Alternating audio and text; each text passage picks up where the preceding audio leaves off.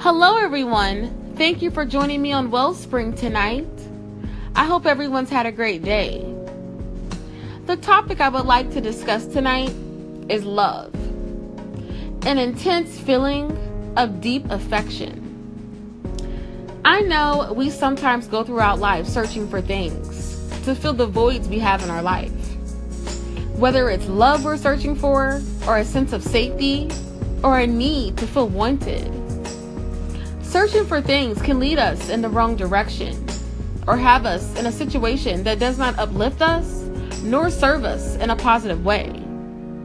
But if we open up our hearts and only allow God to provide us with everything we need, allow God to fill all our voids, allow Him to be that love that we seek, be that sense of security, that positive person in our life.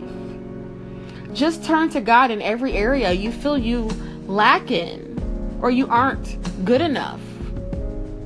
He will be there to love you unconditionally. No matter where you are in your journey throughout life, God will always be there.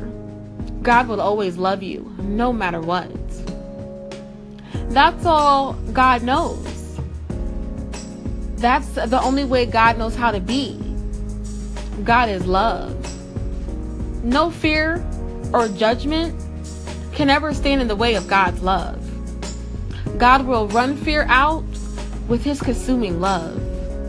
And when you allow God to show up in your life and take over all your burdens, pains, your aches, and your fears and worrying, you will be able to lift your head up high and be proud of the God you serve. Give God full control over your life and allow the Holy Spirit to guide you.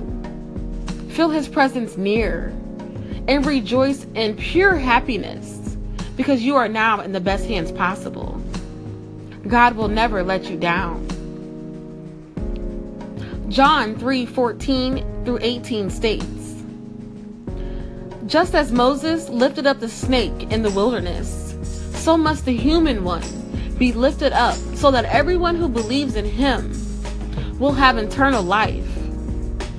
God so loved the world that he gave his only son so that everyone who believes in him won't perish but will have eternal life.